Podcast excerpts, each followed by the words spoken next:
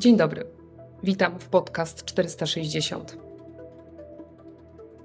Nazywam się Barbara Brodzińska-Mirowska, jestem badaczką i komentatorką wydarzeń politycznych. Każdego dnia 460 posłów z różnych opcji politycznych walczy o władzę. Sięgają przy tym do serc, umysłów i często kieszeni swoich wyborców.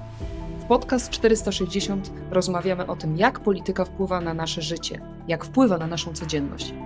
Jeśli potrzebujecie nie tylko wiedzieć więcej, ale też więcej rozumieć, tworzę to miejsce dla Was. Zapraszam.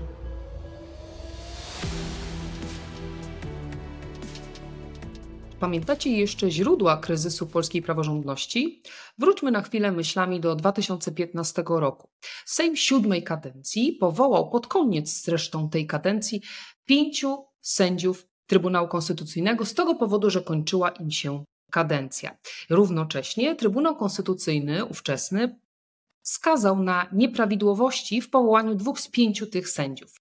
Wszystko zmieniło się jednak jesienią 2015 roku, ponieważ władzę przejęło Prawo i Sprawiedliwość. I tak oto pewna luka prawna wywołała szereg bardzo różnych konsekwencji. Jesienią 2015 roku Prawo i Sprawiedliwość przeprowadziło nowelizację ustawy o Trybunale Konstytucyjnym. Pan prezydent zdecydował się nie przyjąć ślubowania od wybranych sędziów, zaś Prawo i Sprawiedliwość uznało w oparciu o tę nowelizację wskazaną, że sędziów należy wybrać ponownie. I tak zaczęła się batalia o Trybunał Konstytucyjny, która jest dzisiaj postrzegana jako źródło wszystkich późniejszych problemów, dlatego że tu właśnie zadziałał efekt domina. Czy to jest tak, że Trybunał Konstytucyjny i praworządność naprawdę jest taką ideą abstrakcyjną? Nie. Kolejne lata pokazały, że tam, gdzie naruszane są kwestie prawa, gdzie prawo jest traktowane bardzo instrumentalnie, zasadniczo cierpi zwykły człowiek. Dlaczego? Dlatego, że sądownictwo, trójpodział władzy, system kontroli i utrzymania równowagi demokracji służy obywatelom. Służy w tym sensie, że państwo posiada szereg instrumentów, którymi może bardzo mocno wymuszać określone kwestie na obywatelu. Do kogo ma się zwrócić obywatel, jeżeli nie ma sądu niezależnego? To jest clue praworządności i demokracji i jego najbardziej fundamentalny wymiar. Ale są też inne kwestie, na przykład wiarygodności tego, czy system tworzony jest zgodnie z przyjętymi zasadami demokratycznymi, czy jakość tego prawa jest wystarczająco dobra. To ma znaczenie na przykład dla inwestycji zagranicznych. Inwestycje zagraniczne to rozwój, nowe miejsca pracy i zamyka się koło. Więc nie, praworządność nie jest tylko abstrakcyjnym pojęciem. I dziś o tym będziemy rozmawiać w naszym podcaście mm, dotyczącym praworządności właśnie i tego, w jakim my jesteśmy miejscu i co przed nami. Zaprosiłam do tej rozmowy znakomitą adwokatkę, Sylwię Gregorczyk-Abram. Sylwia jest jednocześnie aktywistką społeczną, jest bardzo zaangażowana w poszerzanie wiedzy obywatelskiej na temat praworządności, e, współtworzy Tydzień Konstytucyjny, czyli taki program edukacyjny skierowany do młodych ludzi, jest współinicjatorką wolnych sądów. Posłuchajcie, o czym rozmawiamy.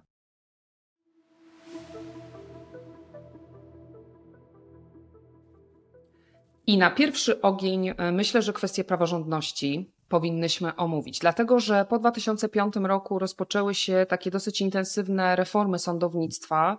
Już pomijam, że partie, które są klasyfikowane w mojej dyscyplinie i moich zainteresowaniach badawczych jako partie populistyczne, bardzo często kierują swoją uwagę właśnie na kwestie sądownictwa. Więc w zasadzie od kilku lat we wszystkich rankingach i indeksach demokracji, e, i kwestii takich wolności, również mediów, my wyglądamy bardzo słabo. Mm, I oczywiście ta kwestia praworządności w ostatnich latach, to myślę, że jest jeden chyba z takich e, wyraźnych plusów. Jest na agendzie, to znaczy bardzo się o mhm. tym dużo mówi. Ja bym chciała mm, tak naprawdę, żebyśmy zaczęły od tego, w jakim my jesteśmy momencie, bo dzieje się bardzo dużo. Komisja Europejska ma bardzo, bardzo dużo do nas zastrzeżeń, organizacje międzynarodowe też. W jakim my jesteśmy momencie? Bo zapewne niełatwym, jeśli chodzi o praworządność i sądownictwo w Polsce. Jesteśmy w takim momencie, że tak naprawdę systemowo wszystkie bezpieczniki, które umieszczone zostały w Konstytucji e, dotyczące trójpodziału władzy, one zostały wykręcone. E, Krajowa Rada Sądownictwa nie jest już organem konstytucyjnym, wiemy, że jest wybierana przez polityków.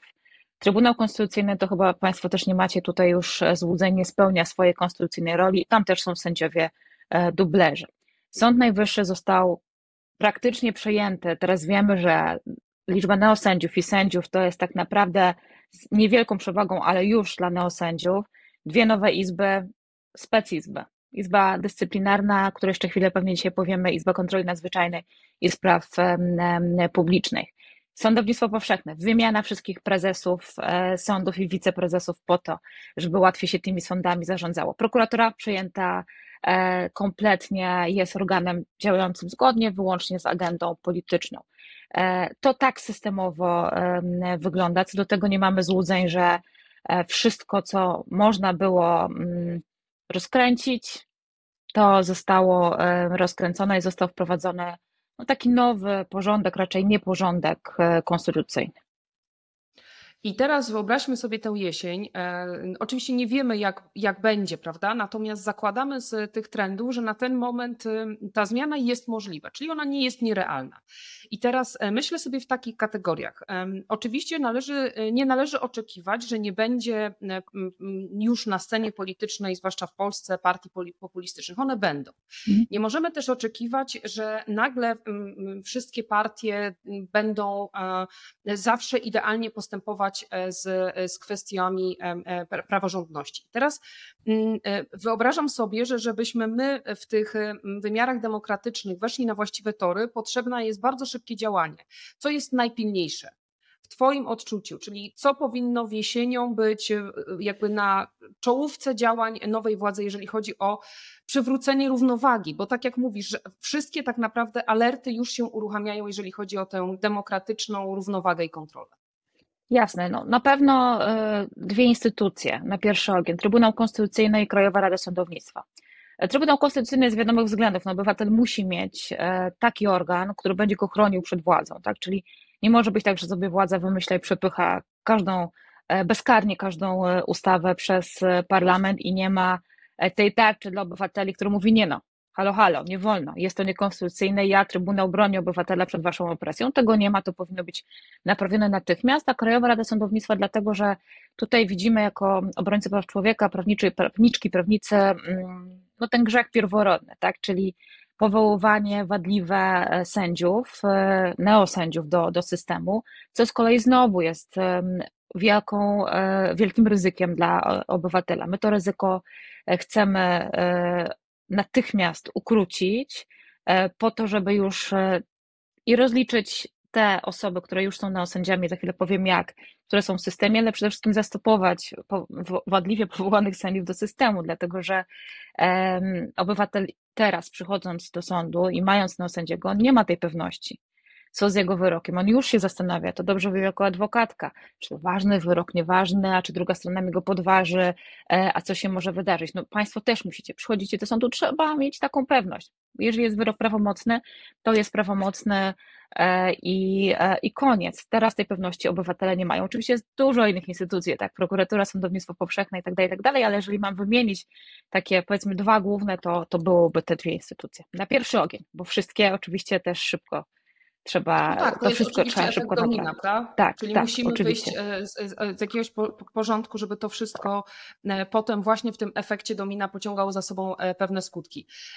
Dwa wątki bym chciała pociągnąć z tego, co powiedziałaś. Pierwsza kwestia mm, to rzeczywiście, żeby te zmiany nastąpiły bardzo szybko i na pierwszy ogień, ale ja zastanawiam się, biorąc oczywiście pod uwagę, jak wygląda proces zmiany władzy, jak wygląda kwestia, no to będzie nasze nowe doświadczenia, powrotu na te wysokiej jakości demokratyczne wskaźniki.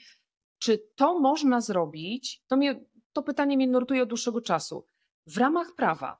Bo zastanawiam się, czy można powrócić y, przy takich y, przy takim bałaganie na tory demokratyczne zgodnie z literą prawa. Czy to już, czy nie poszliśmy za daleko? Czy nie będzie wymagane jednak gdzieś tam balansowanie na granicy? Ja myślę, że to jest jedyne rozwiązanie, żeby robić to w ramach prawa. I ja rozumiem, że komuś, nie mówię, że tobie, ale że jest taka grupa, nawet całkiem znaczna, której się to nie podoba, która mówi, no moment, to oni tutaj buldożerem i niszczą wszystko, a my teraz będziemy tą łyżeczką sobie to wszystko naprawiać. Ja nie mówię, że łyżeczką, ale e, przywrócenie standardów konstytucyjnych musi nastąpić zgodnie z prawem. I to będzie pewnie balansowanie na granicy, bo to, co zostało zniszczone, było tak daleką ingerencją, która nam się nie mieściła w głowie, że rzeczywiście odwracanie tego e, będzie niezwykle, e, niezwykle trudne, ale bardzo bym przestrzegała przed taką, takim pomysłem robienia tego siłowo, szybko tak, ale nie siłowo i nie złamaniem konstytucyjnych zasad, bo to na dłuższą metę nie, nie będzie funkcjonować. Przede wszystkim dlatego, że nad nami są europejskie trybunały, które dokładnie w ten sam sposób, e, e, w który teraz weryfikują te tak zwane reformy, będą weryfikować, mogą, mogą w przyszłości weryfikować e, te wprowadzone zmiany. No i koło się, koło się zamyka. No nie chcemy takiej sytuacji, żebyśmy znowu byli obiektem zainteresowania obu tych trybunałów tak dalece kwestii właśnie, e, tych kwestiach praworządnościowych, a, a to się po prostu wydarzy, jeśli to nie będzie zgodne z prawem tak polskim, z zasadami Unii e, Europejskiej. Dokładnie będzie ta sama sytuacja, więc to się nam po prostu też nie opłaca, e, mówiąc szczerze, ale też z takiego punktu widzenia mm, szacunku do prawa. Ten szacunek do prawa musi wreszcie zostać odzyskany. I tylko możemy go odzyskać, wprowadzając te zmiany. I to nie będzie łatwe, ja wiem ale zgodnie z, z porządkiem e, takim demokratycznym. Tak, była taka dyskusja, przytaczała się taka dyskusja, chyba nawet medialna, prawda, że, że pytanie, czy to się w ogóle uda w ten sposób zrobić, co, znaczy ja w pełni się zgadzam, to znaczy uważam, że nie, nie można tymi samymi metodami i to nawet jest kwestia oczywiście tego, że wychodzimy e, obie z, z pewnych takich normatywnych założeń, natomiast e, to jest też potwierdzone w badaniach, że tam, gdzie mhm. partie prodemokratyczne próbują, bym powiedziała, działać tymi samymi metodami, co na przykład populiści z jakimiś tam zakusami e, autorytarnymi, to to zazwyczaj się kończy jakąś tam porażką, więc, e, więc e, tak, lepiej to rozłożyć w czasie, myślę, ale jednak w ramach, skoro dążymy do jakości demokratycznych, wysokich, to jednak ty, tą drogą. I druga kwestia, o której też ostatnio sporo myślę, dlatego że w takiej debacie publicznej przetacza się taka dyskusja dotycząca tego, że ta praworządność jest taka abstrakcyjna. To znaczy, że to jest takie pojęcie, które oto my w swoich bańkach wielkomiejskich dyskutujemy, prawda? A ludzie tak naprawdę gdzieś tam w mniejszych miejscowościach, oni jakby no, żyją e, innym życiem, swoim życiem i ta praworządność im się wydaje taka bardzo odległa. I tu w zasadzie mam kilka myśli. Po pierwsze, jak się rozpoczęła reforma, to przecież protesty mm, e, jakby w obronie Trybunału e, były bardzo liczne, czyli społeczeństwo gdzieś tam te kwestie demokratyczne ma jakoś zinternalizowane. I trzeba tutaj dodać, że to były przecież protesty nie tylko w dużych miastach, prawda? Więc e, oczywiście z mojej perspektywy rozumienie praworządności i demokracji zwykle koreluje na przykład z wykształceniem i z zainteresowaniem polityką. Ale masz wrażenie, że coś się w tym zakresie w ostatnich latach zmieniło? Że to jest ten właśnie plus, od którego wyszłam, tego całego zamieszania, że ta praworządność trochę jakby została odarta z tej abstrakcji i bardziej ukazywana jest w takim e, e, ludzkim, codziennym wymiarze? Czy, czy to jest tylko moje wrażenie? No ja też lubię tak myśleć, przyznaję. Też nie jestem tutaj pewnie obiektywna, no bo całe ostatnie lata poświęciłam właśnie temu, żeby, żeby taki przekaz do społeczeństwa e, formułować, prawda? Więc lubię myśleć, że, że tak jest, tak jak mówisz, e, że jednak obywatele zrozumieli, mm, jak daleko idącym ryzykiem jest dla nich, jak ten polityk te rękę na sądach kładzie, że to nie jest tak fajnie. Oni może nie, nie potrafią tego nazwać, że to jest trójpodział władzy, z czego on wynika, jak to się balansuje, ale intuicyjnie czują, że to nie jest dobrze, jak polityk może sobie decydować um, o tym, co jak powinien być powołany sędzia, że mógłby mieć wpływ na, na, na wyroki, że ma tak daleko idący wpływ na prokuraturę, czują intuicyjnie, że, że to nie jest ok i widzą te przykłady na co dzień. Oczywiście przykład Seicento jest takim jaskrawym przykładem, ale myślę, że bardzo przemawiającym do, do obywatela, bo każdy z nas, naprawdę każdy, kto ma prawo jazdy, mógłby być tym kierowcą e, tego Seicento, ale też e, wydaje mi się, że młodzi ludzie to widzą, właśnie dlatego, że jak widzą, w jaki sposób traktuje się aktywistów chociażby LGBT albo klimatycznych, jak e, te skargi nadzwyczajne są składane właśnie w sprawach e, drukarza z Łodzi, w sprawach e, krzyża w, w szkole, to oni widzą, że coś tu jest nie tak, że te ich prawa i wolności oni nie chcą tego. Nie chcą, żeby ten polityk przychodził, mówił ta ideologia, tak, ta ideologia nie. I jest dużo takich przykładów, które przemawiają do obywateli. I myślę, że to jest taki komponent tej pracy, którą wszystkie, wszyscy wykonujemy, czyli rozmowy z obywatelami, ale też właśnie takich trudnych i bolesnych przykładów dla nich, nie mówiąc o Trybunale Konstytucyjnym, który jest chyba najbardziej bolesnym przykładem, bo wtedy zwłaszcza ci młodzi ludzie, którzy wyszli na ulicę, pomyśleli sobie, o kurczę, znaczy to tak działa, znaczy teraz oni mogą e, zabrać nam co chcą, e, jedyne co możemy zrobić to protestować. To była bolesna lekcja, mm, ale wtedy mi się wydaje, że większość zrozumiała, że to tak nie powinno działać. Jednak te organy powinny być niezależne po coś, prawda? E, I wydaje mi się, że jeżeli mówimy o jakimś pozytywnym efekcie tych tak zwanych reform, to tak, to jest jeden z nich i drugi oczywiście takie silne społeczeństwo obywatelskie, tak, które się okazało e, naprawdę mm, fenomenem na skalę europejską. E, sędziowie okazali się bohaterami naszych czasów i fajnie, że, że mamy takie DNA w sobie, nie? Które, które jednak mm, nie da się tak wziąć pod but, tak jak próbują to z nami zrobić. Tak, znaczy mówisz o tym DNA. Ja, ja też mam taką postawę bardzo um, op optymistyczną w tym zakresie, dlatego że w wielu rozmowach, które ja w, w ramach podcastu e, prowadzę, to w tych naszych rozmowach w zasadzie przemyka zawsze taka myśl, że jeszcze nie jest tak źle. W tym sensie, um, oczywiście przyjęło się w tej debacie dyskutować, narzekać na, na społeczeństwo, że uśpione, że nieaktywne, ale jednak nie udało się społeczeństwa obywatelskiego złamać. Więc te przykłady, myślę, o których mówisz, to jest, to jest taka taka, taka dobra, myślę, prognostyka. Nie udało się zrobić tego, co się udało zrobić na Węgrzech na przykład, prawda? Że tam już naprawdę tak. wszyscy się poddają. Ale myślę, że to, co jest e, znowu pozytywne w tym, w tym doświadczeniu, to też fakt, że tak samo jak polityka e, nie jest odległą warszawską ideą, tylko po prostu codziennie mm. może gdzieś tam za sprawą różnych decyzji politycznych wnikać do domów, tak samo kwestia praworządności. Więc e, to prawda, że zwłaszcza młodzież zobaczyła, co to znaczy, jak ta polityka bardzo głęboko wchodzi. Ale myślę też, że zmienia się wasz wizerunek, to znaczy adwokatura, sędziowie. E, to była zresztą taka myśl, żeby społeczeństwo tak trochę nakręcać przeciw, prawda? A tu się hmm. okazało, że sędzia, adwokatka jadą do tych ludzi, bo wy, prawda, w ramach, e, zdaje się, tygodnia konstytucyjnego pracujecie z młodzieżą, ale też w ramach wolnych sądów spotykacie się ludźmi, z ludźmi e, w mniejszych miastach, więc wyszliście do ludzi. Chyba wizerunek też na tym wasz zyskuje jako bardzo ważny element tego zaufania e, publicznego. Nie masz wrażenia?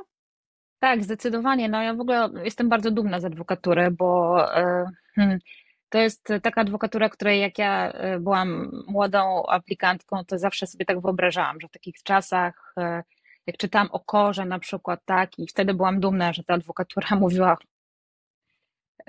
bez względu na ryzyko, będziemy Was reprezentować i, i wiemy, e, że tak było i stanęła na wysokości zadania i teraz jest dokładnie tak samo. To jest fajnie móc przynależeć do takiej e, grupy, e, która, która się nie boi, która stoi naprawdę po stronie wartości, która nie wchodzi w jakieś konszachty z władzą, bo może nam się to płaca, a może lepiej siedzieć cicho, no nie. No to tak, do tego zostaliśmy powołani jako, jako e, poszczególni adwokaci i adwokatki e, i taką misję wypełniamy. Podobnie z sędziami, tak, którzy naprawdę mm, taki kredyt zaufania, który dostali w 2017 roku, bo wcale wtedy jeszcze nie było wiadomo, że oni tak się zachowają, a tak. jednak obywatele masowo wyszli na ulicę, dając im pewien kredyt. I oni naprawdę go spłacili z nawiązką, tak? Czyli pokazali przez te kilka lat, że to nie było na chwilę, że nie udało się ich złamać, że systemowo tak, ale jednak większa, e, tak myślę, że zdecydowana większość sędziów e, jednak zachowała tą swoją wewnętrzną e, niezawisłość. I na tym się to wszystko teraz tak naprawdę opiera, nie na tym systemie, tylko na tym, że oni mówią ani kroku, ani kroku dalej, będziemy do końca stać po stronie obywatela i praworządności. I rzeczywiście mm, z tego też jestem dumna, tak? bo ja przyznam szczerze, nie spodziewałam się tego e, w 2017 roku. Nie, nie wiedziałam, że, że aż sytuacja, w ogóle nikt się nas nie spodziewał, że to, że to w ogóle będzie miało taki e, wymiar bezprawia, prawda? I że, I że sędziowie będą musieli po prostu ponosić tak ogromne konsekwencje, bo jak spojrzymy na sprawę sędziego Żurka, to widzimy, że te konsekwencje były ogromne też osobiste, dotyczące jego żony, dziecka, E, wielu sędziów, prawda, musi korzystać z jakiejś pomocy psychologicznej, no bo to są naprawdę ciężkiego kalibru represje czasami, a mimo to no, nie dali się złamać. Tak, to jest, to jest ten wymiar optymistyczny, natomiast ja mam taką myśl, która trochę zaburzy ten optymizm jednak, który myślę z tej naszej rozmowy mm, mm, wynika, bo ja się zastanawiam, jak się zabezpieczyć, to znaczy jak wykorzystać e, to doświadczenie e, rażącego naruszenia tych zasad funkcjonowania prawa i praworządności i demokracji, e, dlatego że Oczywiście należy mieć nadzieję, że prodemokratyczne partie jednak będą rozumowały bardzo normatywnie, tak, jeśli chodzi o ten trójpodział mhm. władzy, czyli ten, ten fundament demokracji ale jednak e, gdzieś tam siedzi coś we mnie, też jak patrzę na e, inne kraje, na ich doświadczenie, że warto by było wykorzystać ten kryzys e, praworządności jakoś konstruktywnie. Czyli mhm. jak moglibyśmy, Twoim zdaniem, właśnie wykorzystać to, co się dzieje i zabezpieczyć się przed tym, żeby jeżeli zdarzy się jeszcze w Polsce władza, która będzie miała takie zakusy, żeby miała znacznie trudniej, bo no, Przykład amerykański pokazuje, że rozwiązania prawne to jest jedno, ale pewne reguły funkcjonowania takiego pozaprawnego to, to drugie. U nas to, to zawiodło, akurat to drugie. Natomiast zastanawiam się, jak wzmocnić kontrolę, jak wzmocnić kontrolę przed władzą, która może nie mieć e, opanowania instytucjonalnego. Mhm. To jest ciekawe bardzo pytanie, bo ono wraca co jakiś czas. To znaczy, czy uda się na przykład do tej konstytucji dodać jeszcze coś, co w przyszłości pozwoli nam skutecznie się obronić? Ale ja chyba nie jestem tutaj w mniejszości, a może jestem. Uważam, że przy tak dużej skali ataku i bezprawia, co byśmy do tej konstytucji nie dodali, to jeżeli mamy do czynienia z partią właśnie e, daleko populistyczną, która nie szanuje żadnych zasad, to w zasadzie nie ma to do końca znaczenia. To znaczy, e, można próbować, nie wiem, dodawać jakieś elementy dotyczące chociażby mm, większej odpowiedzialności za załamanie konstytucji. Tak? To znaczy, teraz wiemy, że jest totalna bezkarność. Jest Trybunał Stanu, który, który jest organem kompletnie martwym i niefunkcjonującym. Być może, ale nie wydaje mi się, że, że to coś zmieni. Wydaje mi się, że mm, można się przyjrzeć tej konstytucji i zobaczyć, czy, czy jest też taka teoria, czy ona rzeczywiście jest napisana tak, że każdy obywatel się z nią utożsamia, bo jest też, jak wiesz, taka teoria, tak. która mówi, że ona była pisana w takich czasach, że niestety nie wszyscy obywatele utożsamiają się z jej treścią. I to jest oddzielna dyskusja. I rzeczywiście może tak jest, że trzeba usiąść i pewne rzeczy rozpisać na nowo, ale w takim właśnie udziale obywateli i rozumieniu konstytucji, a niekoniecznie właśnie dodawać jakichś nowych zabezpieczników, bo za tą dyskusją o konstytucji ja jestem absolutnie za. To znaczy, e, może trzeba to zweryfikować, tak? Może trzeba porozmawiać, czy rzeczywiście ta reprezentacja praw i wolności dla każdego jest taka sama i się z nią utożsamia. I wtedy, jeżeli tak będzie, to ten szacunek do konstytucji będzie automatycznie większy, prawda? Tu bym chyba myślała, czy, czy tego nie robić w taki sposób, a nie właśnie dodawanie jakichś kolejnych instytucji, kar, nie wiadomo czego, e, bo to mi się wydaje, że przy siłowych rozwiązaniach, takie jakie mieliśmy teraz, to, to po prostu nie zadziała. I, I, chyba argumentem na rzecz tego stanowiska Twojego jest jednak fakt, że jeżeli znowu porównamy, bo, bo te porównania są częste, tego jak Orban, e, że tak powiem, ukształtował Węgry, to on oczywiście zmienił konstytucję.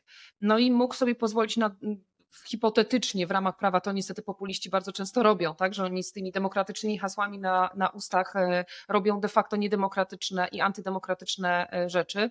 Natomiast on zmienił konstytucję. W Polsce nie było zmiany konstytucji, a jednak bym powiedziała, efekt jest podobny, dlatego że w, w badaniach wychodzi, że nawet szybciej e, następuje degradacja akurat w przypadku Polski takich norm demokratycznych niż w przypadku Węgier, gdzie była, gdzie była teoretycznie zmiana konstytucji, tak. żeby robić to teoretycznie w ramach, w ramach prawa. Więc w zasadzie sprowadza się do, do, to do edukacji obywatelskiej, prawda?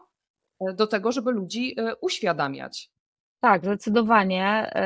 Ja lubię rozmowy o edukacji obywatelskiej, dlatego że mam tutaj czyściutkie sumienie, więc e, daję sobie prawo do tego, żeby o tym rozmawiać.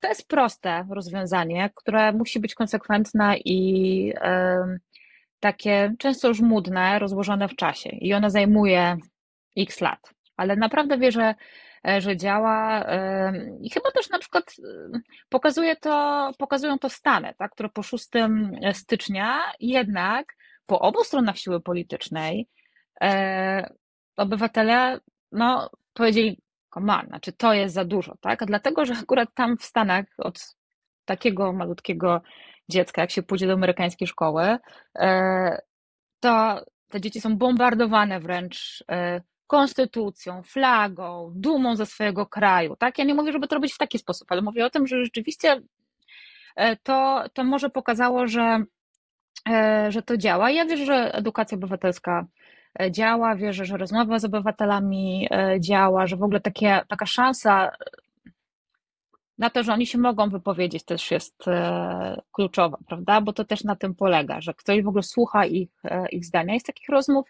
zwłaszcza z młodzieżą, można się bardzo dużo, e, myślę, dowiedzieć i każdy prawnik, każda prawniczka, która uczestniczy w tygodniu konstytucyjnym, dokładnie tak mówi, że wiele się dowiedziała w ogóle o tym, jak, jak młodzież myśli, I, I to nam też pomaga zrozumieć naszą komunikację, tak? No bo jeżeli chcemy komunikować się z obywatelami, no to nie możemy komunikować się z nimi, nie rozmawiając z nimi, prawda? I bo wtedy jest to raczej ten produktywny, znaczy nie możemy wychodzić z takiego podejścia, no teraz ja tu wyszłam, pani mecenas, um, i będę wam objaśniać świat. No tak to nie Jak działa. Jest. Tak, dokładnie. Tak to nie działa, zwłaszcza na młodych ludzi tak to nie działa.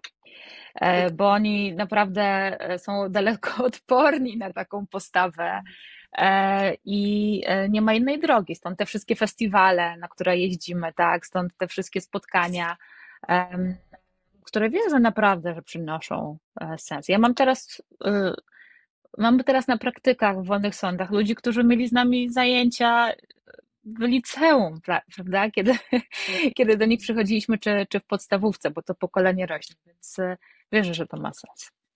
Znaczy, bardzo znowu y, tak napawa mnie optymizmem to, co mówisz, z dwóch powodów. To znaczy, młodzież jest e, zwykle tak bardzo Y, krytykowana, że to młode pokolenie to ono polityczne nie, że się nie interesuje, że nie chce, że nie chodzą na wybory. Oczywiście z perspektywy nauk społecznych wiadomo, że mm, ta socjalizacja, tak, to czy się w domu o polityce rozmawiało, czy młodzież mhm. widziała, że rodzice chodzą głosować i czy była na ten temat dyskusja, ma znaczenie, ale też umówmy się, że partie polityczne ze wszystkich stron mało się młodymi ludźmi interesują, bo jakby tak. zawsze się wychodziło z założenia, że to jest grupa, która E, która e, nie głosuje, a jednak to, co mówisz, pokazuje, że, mm, że to ma bardzo duży sens, jak się znajdzie jednak sposób na tę, e, na młodzież i dotarcia i dotarcia do, do młodych ludzi, tak? Już pomijając, że poznajemy perspektywę, czyli edukacja i to komunikacją bezpośrednią, a niekoniecznie tylko mm, social mediami. O, social media to jest inny rozdział, bo to jest, proszę Państwa, bardzo brutalny świat social mediów, gdzie sposób brutalny są weryfikowane wszystkie nasze dotychczasowe metody, bo okazuje się, że trzeba się komunikować w kompletnie inny sposób. E, trudna lekcja do odrobienia, taką, którą my odrabiamy i warto ją e, odrabiać, ale mm, no przyznaję, że nie jest to łatwe pokonanie pewnych swoich granic e, i jakiegoś takich, e, no przekraczania tych granic, prawda? E, dla, dla adwokatów, adwokatek, no jakieś takie filmiki, rolki, nagle musimy nagrywać rolki. Tak, tak. No jest to taka oczywista sprawa, część z nas się na to już odważyła, no bo tam jest ta młodzież, no to, więc no jeżeli chcemy mówić, to musimy mówić też tam. Więc z jednej strony spotkania ale, e, i tydzień konstytucyjny, ale z drugiej strony ten stały kontakt e, i, i, i właśnie pokazywaniem, jak ta praworządność na co dzień funkcjonuje, prawda? Czyli w edukacji nie jest to pustosłowie, bo e, w naukach społecznych także bardzo dużo mówimy o edukacji, tak? O edukacji medialnej, o mhm, edukacji mhm. obywatelskiej, o edukacji obywatelskiej też rozumie konstytucyjnym, więc jakieś takie mam poczucie, jak myślałam o czym będziemy rozmawiały, to miałam takie poczucie, że może będzie to takie bardzo pesymistyczne, bo jednak o tej praworządności no, dzieje się tak bardzo dużo rzeczy, że, że zwykle w takim nurcie no, pesymistycznym mówimy, a tu proszę, e, jednak z, z tego kryzysu wyciągamy jakieś, jakieś pozytywne aspekty, więc to chyba też myślę, że jest taka dobra puenta tej naszej rozmowy. Jeszcze jedna rzecz, a propos, przepraszam, że teraz przerwałam puentę, ale dlaczego ja jestem taka optymistyczna? No, dlatego, że e, myślę, że warto też przypomnieć, że przed europejskimi trybunałami obywatele rękami prawników e, wygrali wszystko, a rząd przegrał wszystko. To znaczy, tak CUE, jak i TPC w każdym z tych wyroków wypowiedziało się już co do każdej z tych, z tych instytucji, która została zniszczona. Izby Dyscyplinarnej, KRS-u, Trybunału Konstytucyjnego i tak dalej, i tak dalej. Ja jestem optymistyczna, dlatego że te wyroki leżą na stole i czekają na wykonanie. To jest tak, że ja mam legitymację tutaj przyjścia do nowej władzy i powiedzenia: słuchajcie, to są wyroki TSUE, to są wyroki TPC, je trzeba wykonać, bo jesteśmy w Unii Europejskiej, bo jesteśmy krajem demokratycznym, obowiązuje nas konwencja. Mamy to, proszę Państwa, w rękach, tak? To nie jest moja jakaś taka wizja, że tak powinno być i, e, i jakieś takie, jakaś taka naiwność. Realnie udało się wywalczyć e, w postępowaniach sądowych instrumenty, które pozwolą na przywrócenie tej, e, tej praworządności. Stąd ja sobie pozwalam na taki optymizm. No to nie jest chcieństwo, prawda? To są po prostu tak, fakty. Ale druga tak, zdecydowanie. kwestia, myślę sobie, że jednak to, ta obecność w Unii Europejskiej jakby ratuje nas w dwójnasób. Po pierwsze w sytuacji wojennej okazało się, że jak bardzo dobrze, że jesteśmy w NATO, jesteśmy w strukturach mhm. europejskich ale również pod kątem praworządności nas to ratuje, bo jednak mamy bardzo wyraźną blokadę. Skoro nie zadziałało z różnych przyczyn u nas, to jednak trzyma nas w ryzach ta Unia, prawda, która e, mimo, że krytykowana czasem i ma swoje problemy, ale jednak tak.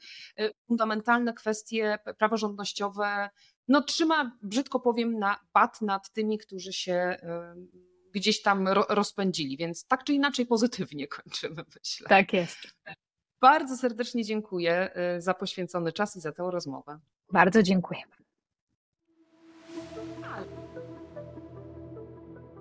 Cieszę się, że mogę dzielić się z Wami moją pasją do polityki i nauki w ramach platformy Podcast 460.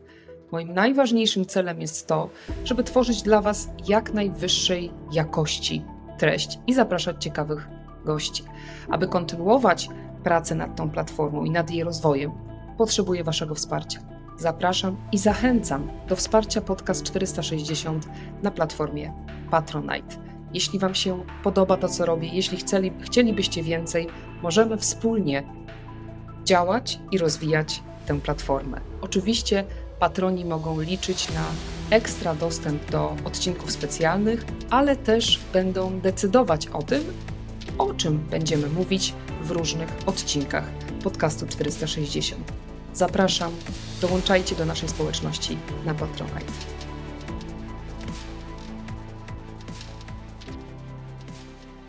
Rozmawiałyśmy dzisiaj o tematach, które są ściśle związane z demokracją, dlatego myślę, że warto przypomnieć książkę Marcina Króla Jaka demokracja? Jest to zbiór esejów dotyczących istotnych zagadnień dla demokracji, tak jak przywództwo, kwestie partii politycznych czy tyranii. Warto wracać do niektórych pozycji, one się nie starzeją, także rekomenduję i przypominam o tej wartościowej pozycji. Jeśli e, chcecie więcej rekomendacji książkowych, to oczywiście zapraszam niezmiennie na stronę podcast460.pl. Do usłyszenia. Dziękuję za dziś. Więcej informacji o podcaście znajdziecie w internecie na stronie internetowej podcast460.pl. Jeśli chcecie być na bieżąco, zachęcam do obserwowania fanpage'u na Facebooku, kanału na YouTube oraz mojego profilu na Instagramie. Do usłyszenia w następnym odcinku Podcast 460.